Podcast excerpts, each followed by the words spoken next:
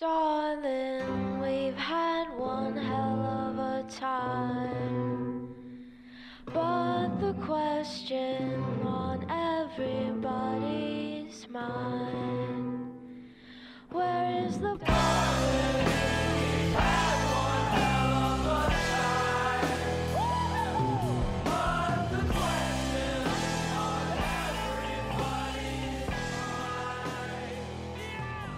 Ladies and gentlemen, welcome to Ideas Don't Bleed.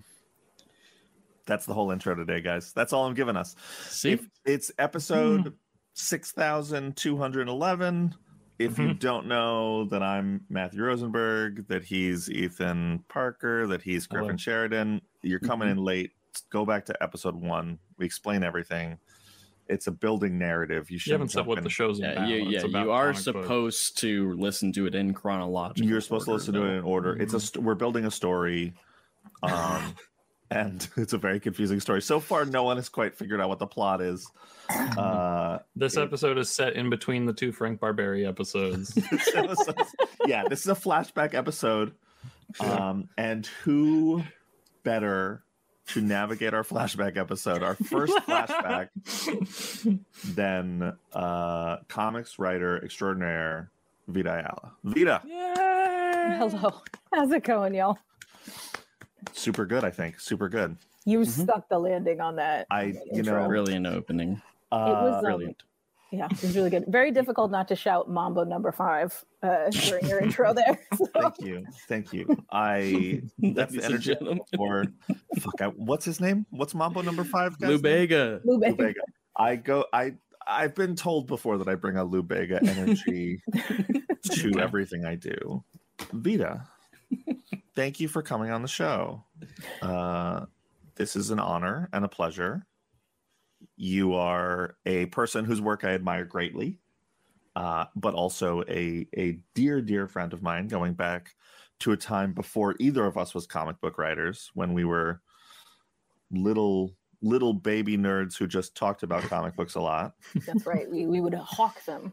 We would hawk weird- them. We were selling them to the masses. We were pushing our own agendas and interests on an unwitting public. and uh, sometimes it went well, sometimes it did not. I only got yelled at for making people buy comics they didn't want a few times. It wasn't Mhm. bad. Name one. Um, name one. Uh, Mhm. w- the store we worked at was open very late and is in a tourist area, and sometimes drunk people would come in. And I definitely sold a uh, very very drunk, like bro dude a two hundred fifty dollar Conan the Barbarian artist edition. Uh, fully aware that he was not going to remember buying it, and Respect, the Respect. I thought I was gambling on the fact that he wouldn't Remember? keep keep the receipt. Yeah, that he would he would have trouble figuring out how he got it. Uh, Mhm. he did not have trouble figuring out how he Okay. got it, and he came back very mad. Not a big Conan guy. I guess not. I guess or Okay. maybe maybe he already had it. It wasn't clear. Uh, he wanted to return it. That wasn't really in the store policy. It was a whole complicated thing.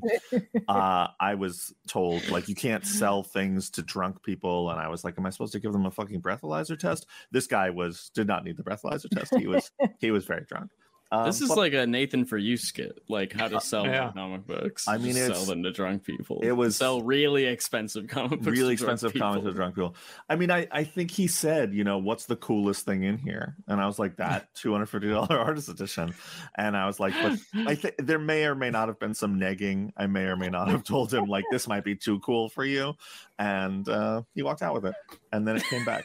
and then a day later, it came back to the store. Uh, we could talk about the chaos of selling comics for a long time. We don't need to. I don't think we need to get into that. I, I kind of want to hear more about it, but maybe later in the show, Maybe once later. we get to other stuff. Maybe when we have a different flashback episode, we'll flashback even further. Um, I'll have the mustache this time, and you'll Oh. be baby face clean. oh, love it! I love it. Yeah. What a switch! Um, a classic twist. keep the audience on their toes, especially because Uh-huh. it's mostly most, and by most I mean almost entirely an audio show. So the mustache is going to be very subtle. Um, V, we always start with the same question to start with, uh, which is uh, a, a simple get to know you question. The simplest get to know you question, which is why comics? What is it about comics that you love? Why did you, why do they call to you? Why do you make them? Just why? So simple, tiny, minuscule answer.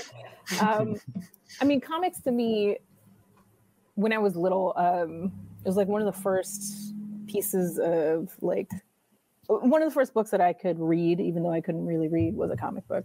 My parents got me this like Fisher Price Marvel like team up thing that was like a graphic novel, Arabian Nights, and it came with a little cassette tape, and that would read everything on the page and then make the noise and you turn the page. And i i still have it. I read that until it was falling apart right? Like i it was super accessible. Um, and i didn't learn how to read until i was about 10 years old like actually read for myself. So it was just something that i could always engage with. Um, and my dad would buy me like random comics. And again like i just make up the stories about what was going on based on the art. Um, and it was just something that you know engaged the part of my brain that was already telling myself stories.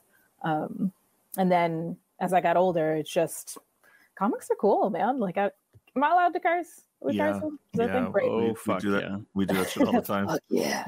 Um, yeah, no, I just, I think comics are really fucking cool. I think that like, there's something magical about the alchemy of a medium that is not solely text or solely visual.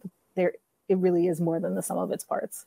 It's doing something that you can't do in either separate kind of medium. Um, and I think that comics, like, this was something I, I was interested in in early childhood education. I thought I would be a teacher for a while. Um, and comic books is a great way to get kids interested in reading. I love reading. I have a full bookshelf behind me. It's just a fraction of my collection of books. Um, and so anything that gets kind of kids to read, especially kids like me, um, is just it's a good thing. Um, it's also like a way to. I feel like you can be subversive in comics in a way that you can't be necessarily in mediums that either cost more money or have more barriers to entry. I think it's accessible for creators as well in a way that like pure prose or movies or other stuff like that isn't. And yeah so- that's that's actually something i i it's funny you say that because i think about that a lot and actually um we had porn stack on on the show and we sort of talked about that a little bit I, and there's something i i always i don't know how exactly to describe it but i always say comics has a sort of urgency to it Mhm. like the, just the speed the only thing i think is comparable is like if you're a rapper you can put out you put out a, like something happens to you yeah, your like, mixtape on the street. yeah, your mixtapes on the street the next day, and you're like, yeah, I'm talking about the thing this dude said last night. Uh, comics isn't that fast, but like nothing else. Um, I guess like op-ed journalism, but like, yeah, sure.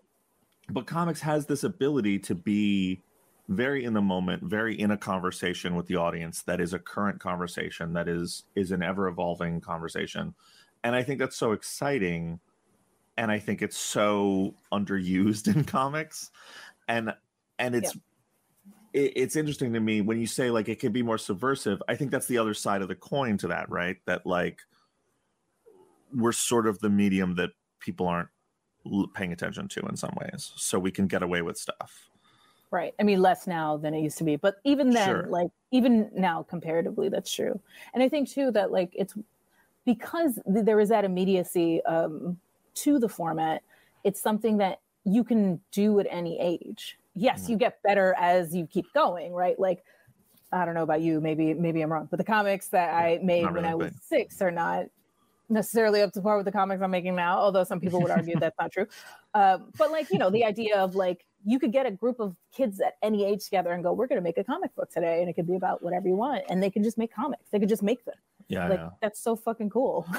um when i was six i made a comic i might have been like eight where i combined where basically um wolverine logan got bit by a radioactive spider Excellent. started a tech company where he built an iron man suit and then was hired by the government to be the symbol of freedom so he was an iron man spider-man Wolverine, Captain America. He had a shield and claws and spider powers. And now, in hindsight, I realized that Iron Man can do all of those things that the other guys do. So it didn't really, it wasn't additive. But I will say in my comic, uh, he kicked the shit out of the Ninja Turtles, and that was pretty. Wow. Exci- that was pretty exciting. That's yeah. pretty That's cool. a lot, yeah. Yeah, because he had four people's powers, and each one of them Right. There were has. four of them. Yeah, so they're evenly matched, and he's better. There you go. Yeah, he can't die. Well, so he's invincible. Yeah. Yeah. Yeah, he's True. he's immortal. Uh, he's patriotic. He's Mhm. funny. Mhm. He's got. He's everything I wish I was. He's got a problem. Yeah, yeah. Um, I don't need to be immortal, but I would love to be patriotic and funny, um, and have a cool suit of armor. and have a cool suit Yeah. of armor, and you know, an on again, off again drinking problem, and yeah. um, I don't want some of those things. I the armor is cool. The armor would be cool. I'm not gonna lie. Yeah, I think I think it's such an interesting.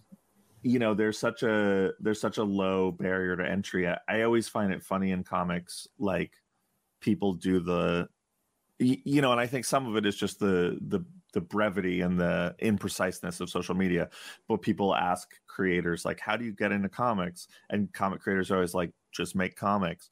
And like, it feels like a kiss off answer, and like, It's not It- though. I mean, it- we could talk about it for three hours and what that Sure. looks like, but also it's different for everyone. So it really is hard to be like, here's your schematic for how to do this.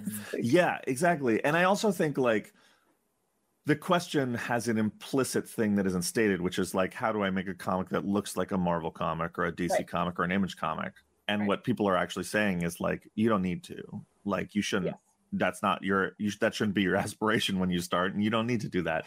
You need to make a comic that hones your craft and your skill and is something you're excited about and love. It doesn't need to, you know, compete on a shelf with things that cost hundreds of thousands of dollars to produce.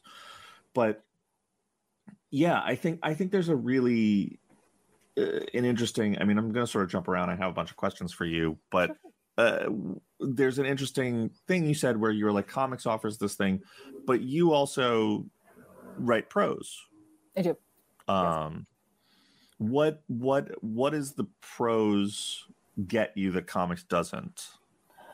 So one of the things I do love about comics is that it is a group project, and I legitimately enjoy working towards a goal with other people. Um, but the thing that prose gets me is being able to kind of just do what is in my mind in the moment, um, and just kind of be a little bit more raw that way. I think that one of the things that as a writer specifically. Um, I think it's probably different for visual artists, right? But like as a writer, when I write comic books, I'm not writing for the reader. I'm writing for, I mean, first for the editor, but like for my collaborator, right? Who will Yeah. interpret the absolutely batshit stuff that is on the page and make it into something that other people will see, right? I don't even put the often asked if I do this, but I don't. I don't put the like the words on the page that you will see either, right? Like I'm not the letterer. I don't Uh-huh. have Sure. you know i don't i don't have any tangible things in the final product that you see as just what's in front of you but Mhm. with prose you do it's just it's just you it's you and your editor and everyone Yeah. involved but like that there is i don't believe in things like my vision or anything like like Mhm. that but it's there's something really raw about that where it's just like i am very vulnerable um, when i present this prose because this is me speaking to whoever is reading it Mhm. um, which I think is beautiful. I think it's different in comics for visual artists, for cartoonists who are doing both, that kind of stuff, because they are putting themselves directly into the line of vision, Yeah. um, and they are more vulnerable in that way. So, you know, um, but just from my perspective as someone who uh, cannot draw, when I do, I accidentally summon demons. Um, so, Oh. so Well, thank yeah uh, accidental in quotes but sure um the this is a question that is is more just because i think um i know you so well and our, i think our, our brains work in similar ways in some places but very different ways in some places i i think about prose a lot i don't have a great love for a great desire to write prose rather I, it's not something that calls to me particularly and part of that is that i like the confines of a comic. I like the mm-hmm. boundaries. I like being like I have a page limit. I have this much I can do. I have all these things that are like and I know other writers, I know writers who come to comics from screenwriting or, or prose often say like it's really constricting it, it becomes really difficult like trying to do a cliffhanger every 20 pages or trying to put in put in action every every 20 pages or you know even for not issue comics like even for doing an ogn like Right. there are just sort of rules of of and obviously yeah pacing and and Yeah. structure that that i think people find really limiting. I, i'm just wondering for you like going bouncing back and forth between doing pro stuff and and comic stuff like do you find when you do one for a long time that the other is uh, uh, difficult? Because i find prose too expansive. I find that it's just yeah. like an open world and i'm like uh, if I if if i don't have better instincts if i don't I have to constantly reel myself in because a short story would come out 400 pages and I would just write it forever.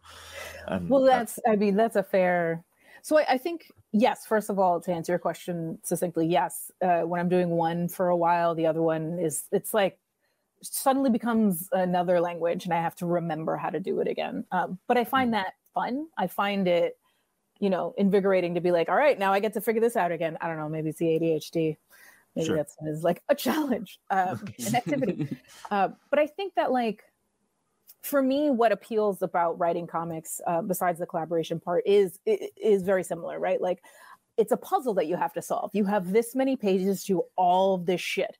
How are you going to make it fit and also make it flow and make it interesting to read and not just like a cluttered mess, right? yeah. um, I, I love solving that puzzle. Um, for me, prose, I can see why someone who doesn't have necessarily um, an interest, a, a burning desire rather to to do it would see it that way because that makes sense. Um, but for me, I actually find a lot of ways, I guess, to self constrain in prose where it's just Mhm. like for short. So I've written uh, a couple of short stories. Um, uh, that have been published and it's like okay you do have a you have a word count Yeah.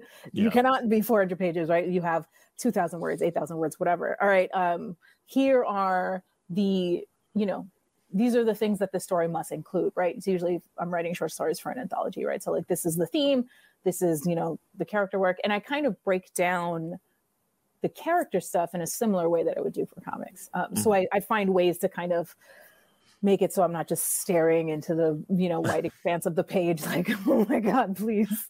Yeah. um, but definitely like eh, you know when you just sit down you raw dog a page and you're like what am i going to fucking do yeah. um you know what ideas do i have i find that it is easier to work on a comic in that Mhm. state than prose because it can feel really overwhelming I, I think a lot about um, the uh, my my dad was a, a writer and he, he wrote in all different mediums, but he he wrote a lot of novels. He wrote uh, ten or nine or ten novels. Um, That's awesome. And he was talking to me and my brother once, and my, my brother's a screenwriter and you know has written TV and film stuff. And my dad was talking about finding the novel and like what it takes for him to find the novel. And he said, you know, I just come up with this sort of idea and I'll do 100, 200 pages with the characters and see where it goes and see who I like and who's interesting and, and what I'm connected to. And then that's sort of my starting point. That's my springboard. And from there, he's like, you know, sometimes all that gets thrown out. And it's just like, well, I like this character, but this isn't the story. But I, I like this character and I understand them better. And I remember just the look of shock on my brother's face and him looking back at me and recognizing the same shock of just like, you're going to write. And obviously, like, that's not how everyone, all prose writers work. but just the idea of just like, you're going to spend all this expanse and time and energy to find this world. And it's so. wait but we do that too um so like i've co-written things with you and Sure. you know we spend how long developing this stuff before we sit down and type it up right like for, for sure. that that counts i think that I, Yeah. I see what your dad was talking about he just does it on the page he does it on the page which is which is a wild way to explore and i i uh, but it's so romantic to me but Yeah. also so intimidating that i i don't know I do not work that way. Even when I'm writing longer prose stuff, I have notebooks that I fill with, you know, snippets of ideas, things about the characters. I mostly work from character, um, but I'll also plot some stuff out. Like but I, I I'm not sitting there writing Yeah. 200 pages. No, I don't- I don't- What happens? I didn't take it as no. I I know there are other writers who do do that, and I I understand that that my dad didn't invent that idea, but just the I I, I think that it spoke to me about a mindset that was different, a, a For sure. mindset of a prose writer that was very different. Of and like, especially a novelist, right? Like novels Yeah. are very different from like short stories or even novellas. Like that is my wife writes novels, and I primarily write short stories and Mhm. prose. And like yeah, we, we can talk about story and prose and stuff, but like when we talk, it's that's a marathon. I'm like that's a lot. Yeah. I'm gonna I'm gonna run the hurdles and then be done. Like I don't. yeah, yeah. I'm I'm having a I'm having a drink on the bleachers while you're Yeah, still yeah, going yeah. for another hour. Keep going, baby. You're on mile 22. Like, um when did you think i want to make comics when was that a thing for you because i feel like obviously you've loved comics your whole life but i don't i don't know if that was always a conversation for you always an idea for you it wasn't. I didn't even know. I was, a, strangely not naive and also naive kid, but I didn't even know writing comics was a job you could have until I was 19 and I first started working at Forbidden Planet because um, I read a lot of manga at the time. Um, and so I was like, it, the person does both. You have to be able to draw to do comics. It didn't occur to me to look at the credits page of a regular, like, Western single issue. Mhm. Um, but then I, working in a comic shop, you're exposed to so much and you can read a lot more than what you could afford when you are not working. Yeah. Um, and so I was like, oh, snap, this is a thing people can do. um, and I toyed with it a little bit, but like, just it was so daunting the idea of Sure. like finding someone you could work with, of of writing scripts, all this stuff. And I honestly didn't even, I didn't have the internal kind of thrust for that until you were like, oh, when are you pitching? when we work together.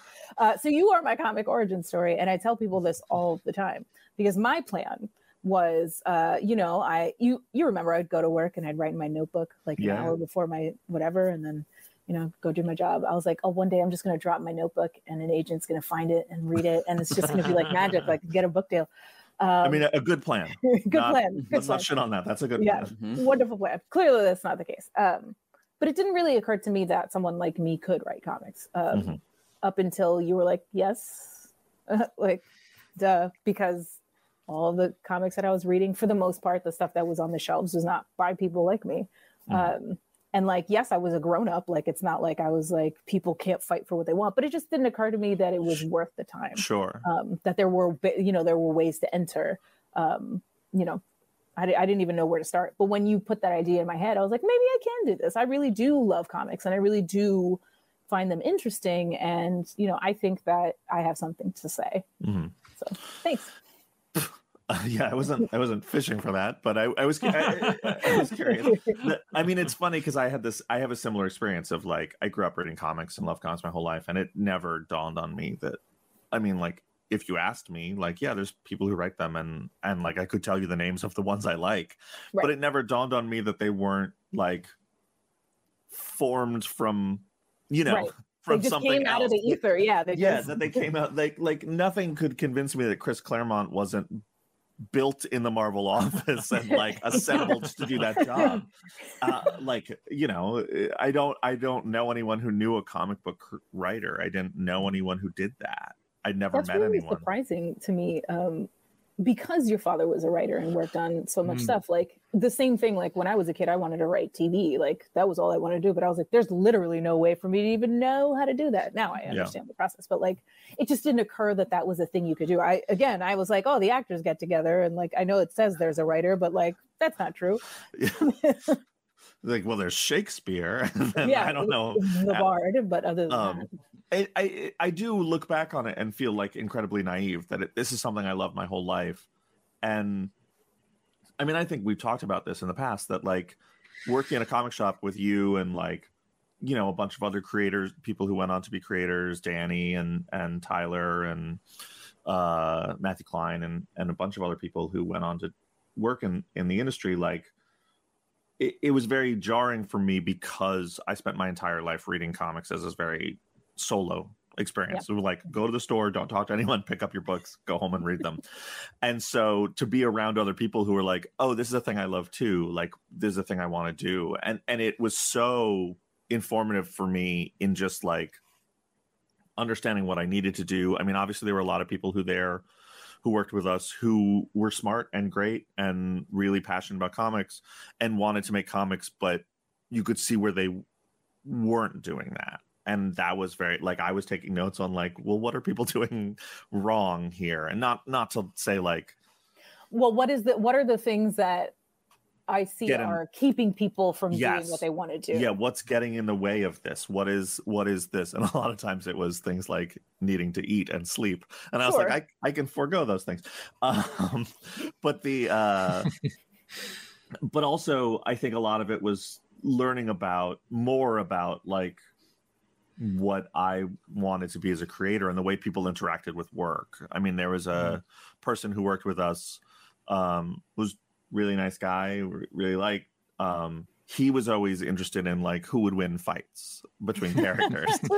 Um i think you probably know who i'm talking about. And sure do. Uh, and uh it was so alien to me and i was like oh this is whoever's not- name is on the book that's who's going to win. Yeah that's yeah. Um yeah which which which characters writers writing the book. But that was a big thing for me. And then watching how the audience interacted with books was a Yes. huge thing for me. And i'm sort of what was the stuff that working in a shop how do you feel like that influenced your work? How do you feel like that affected who you are as a creator? I think it, it really affected me on the on the business side, right? Thinking mm-hmm. about okay, these kinds of like I mean, doing changeover was wildly informative. What grabs the eye when it goes onto the shelf? What are people gravitating towards? What even what letters do people like kind of hang out in because of the other books that are in that area, right? Like that kind of stuff. What gets what kinds of things in an issue get people to stand around and talk about them, right? Mhm. Um, and that's not necessarily like the the like you know internal you know spiritual motivation but I, that really for me was the most informative stuff i think Yeah. my experience with reading comics when i was younger was really different from yours in that like you know i had a group of friends and it's like i can afford to buy two comics you can afford to buy two like and so we would just like buy what we could and then pass them around um, we wouldn't always talk about them necessarily but that was even silently reading with each other was this like Sure. really communal experience Mhm. um, and so working in a comic shop felt like an extension of that where i was just like oh i get to do this on this larger scale. Um but yeah i i think that like that's something that i always think creators if they can they should do. Like go work at a comic shop for Yeah. like two months. It's going to change how you think about how you talk to retailers. When you talk to retailers it's going to change you know all this stuff. Um Yeah. i also I, similarly i would look at kind of i mean this was me mostly looking at what you were doing but like watching how you were not just trying to you know enter different kind of like parts of the industry but how you talked to people Mhm. uh, how you talk to people that strangely read the, the strangers. uh, you're a strange guy. Uh, but how you talk to people that read the comics and buy the comics how you talk to the people that were making comics how you're talking to the people that were editors and publishers and all this kind of stuff how you're talking to other retailers. Like i was watching kind of what you were doing and one of the things that i noticed that like was really informative to me was that you you know you you you didn't talk to everyone the same but you put the same amount of respect into the conversations. Um, and that really kind of recalibrated my brain when i was thinking about what it even means to make comics and why you make them. Sure. Um, uh, you know, because I I started thinking about who the audience was at each stage of making a comic book. Mhm. Um, and so, yeah, that that really changed how I thought about making comics, and I think it gave me a really big advantage when I was presented with the opportunity to tr- to you know put my foot in the door for sure. Yeah. Hmm. I think about that a lot in just in terms of how how I interact with people, but more how people interact with me now that I'm like a published comics writer. Yeah. And especially like people who work in comic shops.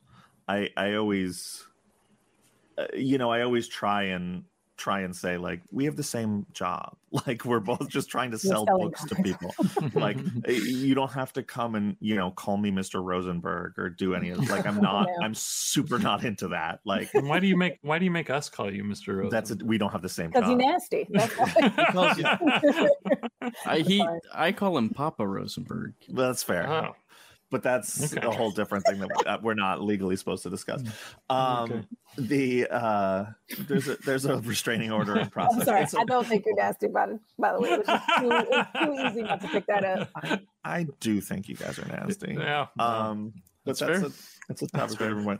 No, I think there's a funny like there's a funny disconnect. I feel like, and, and in some ways there's this like. Uh, I I'm always torn. Like I have so much love and respect for comics, and so much love and respect for the people who make them, and and the people who sell them, and the people who support them and champion them. Like all levels of that, and like, but like my heroes are comic creators. Like my heroes are are people who who made the stories that made me want to make comics.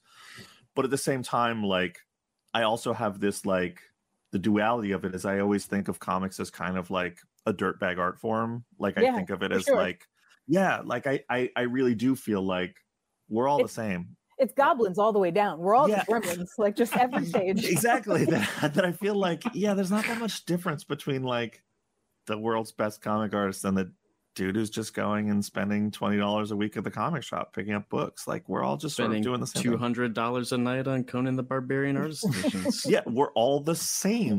Mhm. Um, it's I mean, I don't think you should do that every night. I'm just gonna go on a limb and say I don't think you should do that every night. Um storage is gonna be an issue. Um, They're big. They're But big and there aren't that many of them. Really, just fit. Yeah. You could build a house a couple months in and They're you've got a nice yeah, nice artist edition, Conan artist edition house.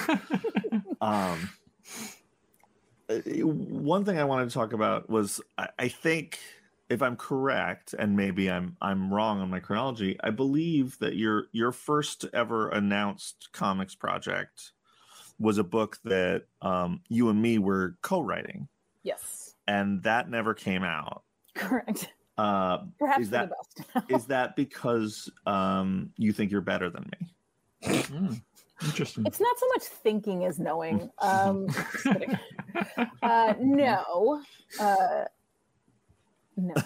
no no i think it's I, it is interesting because people do ask us a lot about So- a book because it was announced and it had a cool cover and a cool title There were Um, sample pages. there there was i mean there's There's an issue an issue. Yeah. there's an issue drawn tw- twice um the uh it's a weird story but it, it, it's a, such a fascinating story for me because i feel like it goes back to the thing we were talking about about the urgency of comics that we were telling a story that at the time felt really important and crucial and now is a book that we're like we couldn't make this book uh and it was the first uh first thing for you was early thing for me and we ended up not making it and now it's sort of we always talk about going back to it and i think it's something we both want to do but it has to be wildly reimagined because the world has wildly changed and it went from being a sort of interesting cautionary tale about where we could go wrong and as a society and slip to a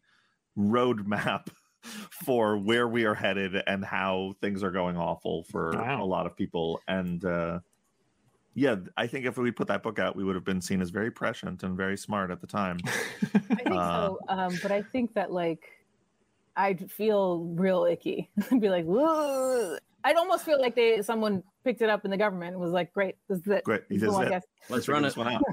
Uh, Yeah, yeah, run it back. no. it's a weird, um, but it's a weird thing to have your first project, announced project, not come out, and you were fortunate enough to have stuff come out right after that.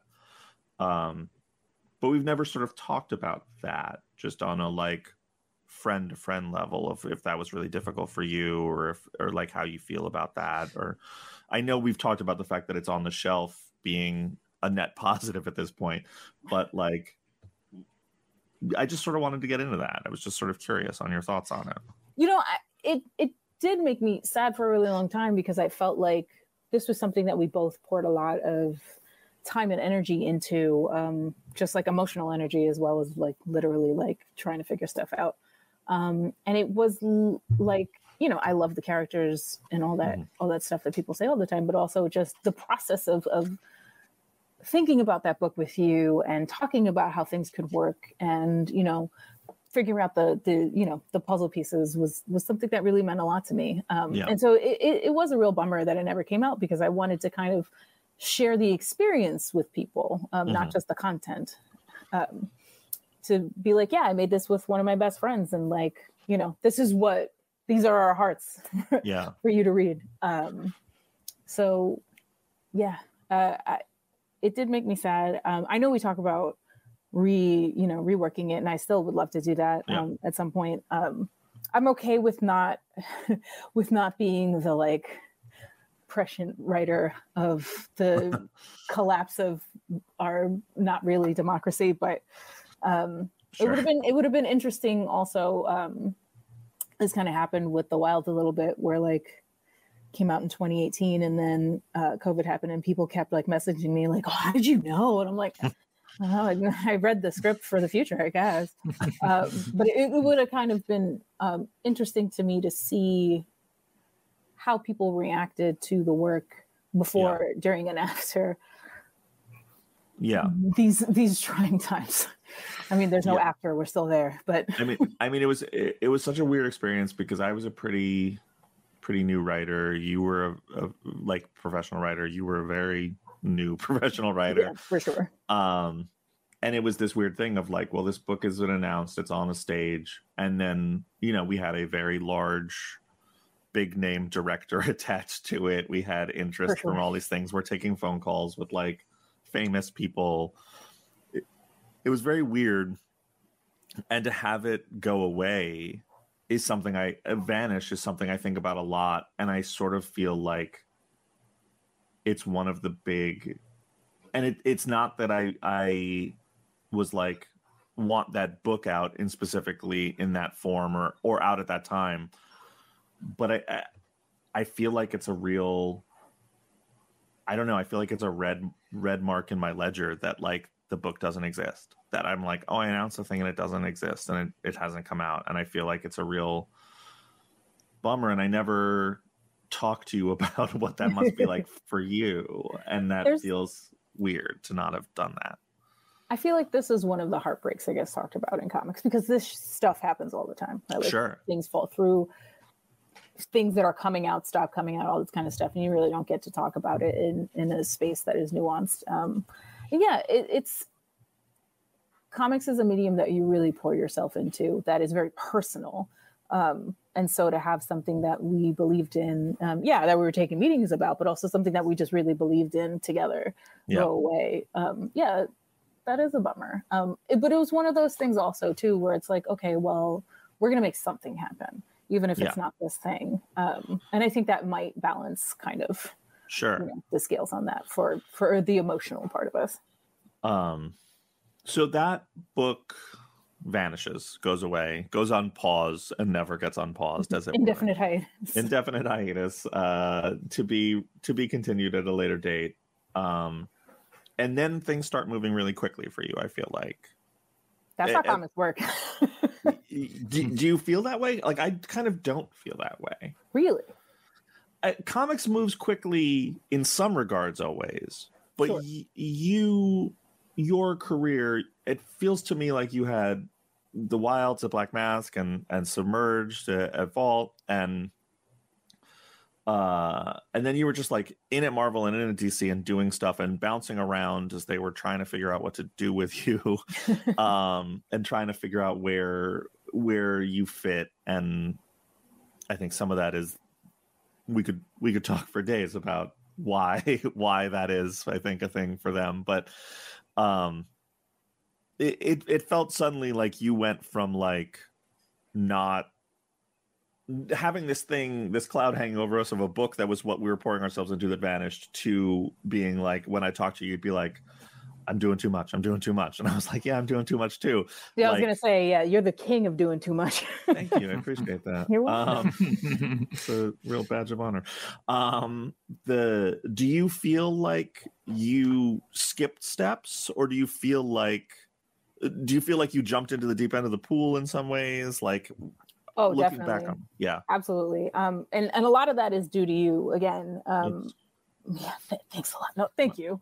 Um, but you know, one of the things that you did for me really early was we go to conventions and you would take me by the hand, your very soft baby hands that have never Yeah. known work. Never worked a And, day in uh, my life. Yeah. Can't hold a warm cup of tea, and uh, or You a know, Nutella I'm- Fitzgerald. I I tend to think that my aversion to hot and cold in my hands is a medical condition, but feel free to mock it. I will. I I, don't will. I don't have any substantiation and, and when I've broached this with doctors, they have strongly disagreed. But I'm But, still holding out that someone is going to discover there's a reason that I can't hold a hot cup of coffee. because you don't like coffee. Um, but fair. you you took me by the hand both metaphorically and, and sometimes literally um, when I was reticent, and you introduced me to everyone you knew, and that was editors, that was artists, that was other writers, that was you know just other re- like retailers, just everyone. Um, and so I kind of became someone that people knew, and they knew through their association with you, which was very positive um, until you accidentally spill hot like chocolate milk on them for some reason. Uh, if you offer them three day old chocolate milk, Some people um, like it. Some people like it. Those people are named Matthew Rosenberg. Um, but so I think that like part of a big piece of of my ability to kind of move from company to company and and and you know talk to people who would be able to help me do what I wanted to do was you being really generous with your time and with your resources um, and just showing me how like you taught me one of the most important le- two of the most important lessons that i learned in comics. Uh, one of them being when you're not working you're not really it's not a business thing. You're just trying to make friends because comics is it's just people that like each other or hate each other trying to make books together. So you might as well like each other. Yeah. um, and the other thing which is also very relevant to this conversation is you pulled me aside one day um, and you were like listen they're going to try to tokenize you they're going to they see you as checking boxes and they're going to try to pigeonhole you and do not let them do that. Write what you want to write you know? If they're offering you things you want do those things but if not say no. Um, that was really important because what i found was that was true right? Like and it just so happens that a lot of the things that i have done that could be seen as pi- being pigeonholed i'm like well i want to do that anyway but like Yeah. There was a lot of like could you come over here and write this black character could you come over here and write this queer thing could you come here and it's like okay i mean yes but it gave you know having that in the back of my mind allowed me to say no to things Mhm. eventually when i when i was drowning um, um to, to make space for other stuff um Yeah. but i think that like i my face being familiar um having good associations but also me being willing to kind of pitch on things that weren't like all right yeah, yeah, yeah, don't don't think about captain america but what do you think about this character? Yeah. what do you think about this thing? Um and me just having the space to be able to say yes or no i think helped a lot. Um i mean yeah it was a lot uh, i checked a lot of boxes for people and it made it easy but it just so happened also that most of the editors that i worked with were really wonderful and actually wanted to work with me and they were like sure. this is going to get us this other thing. Yeah. you do this, then we can do this. Um, and that is always a blessing. I can, I am very lucky and I can say that like my first major networking uh, on my own was uh, at San Diego Comic Con in the women's bathroom because that's where non cis men go to be fucking free. And uh, and you would introduce me to Sarah Miller, uh, and she was in there just like it was just so warm. We were like fucking wild out there, huh? And we just started talking, and I was like, ah, yes, this is this is nice.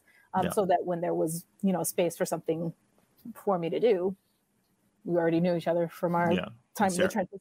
Sarah's an editor at DC, and um, yeah, a great editor and and really Wonderful, and it's a wonderful person. wonderful person. Yes, um, who just announced uh, a book she's A book. writing, which That's was right. awesome to see. I was very I'm excited so about happy for her. Um, the yeah, I think it's it's it's interesting. I I feel like when I was starting out, uh, uh, a very a very famous writer said to me once. He said, uh, "The key to working, especially at, at corporate comics, is for two years you say yes to everything they put in front of you." Yep. And he's like, and then at the two years you say no. Yep. And he was like, and that's your power comes from being willing and able to do anything. And then when you've shown that you can do that, your power comes from not being that anymore, from not being the crutch for them and being someone who can discern. and it took me a long time to realize the power of the no. Even with that in my head of like, uh, I was very excitable comics writer, and I was very much like, well, I don't really love this thing, but could I make myself love it? Was like a fun challenge that I would like to take on, and be like, well, maybe I do want to do a Force Works book or whatever it was. uh, I, I say that I throw Force Works under the bus. Actually, Force Works is a book I really liked. So that was actually something that I was like, you guys are doing Force Works? I want to do that. And It's everyone actually a vibe, right? Where people are like, "Do you want to write Captain America?" And you're like, "No, but I want to write multiple, man." Yeah, yeah. that was that was that was maybe the most I've ever visibly disappointed in an editor was when I wrote Phoenix Resurrection and and Axel Alonso called me into the office to be like, Phoenix Resurrection did really well for us. We're really happy with it. What do you want? And I was like, multiple man. And he was like, and he literally was like, let me stop you. He's like, I don't think you understand. Like, you're writing your own check here. You have a token to play. Like, you, you have a chip. Like, you can say X Force, you can say New Mutants, you can say an X Men book. Like, what do you want? And I was like, multiple man. and and he like went through it again. And I said to him, and I was like, I was like, I really appreciate what you're saying to me, but like, you're always going to want an X Force book. You're always going to want a New Mutants book. You're always going to want those things. Those aren't opportunities where, like, maybe I get them, maybe I don't, but like, I what other one play. other time? Yeah, exactly. Yeah, you're When- never going to be like, we need a multiple man book. So like when I play a chip, I'm going to play a chip for something that's never going to be put in front of me. Um, and he, I think he was really bummed. I don't think I'm telling tales out of school to be like he was like, fuck, okay, yeah, multiple man. and that's how there's a multiple man book that I wrote.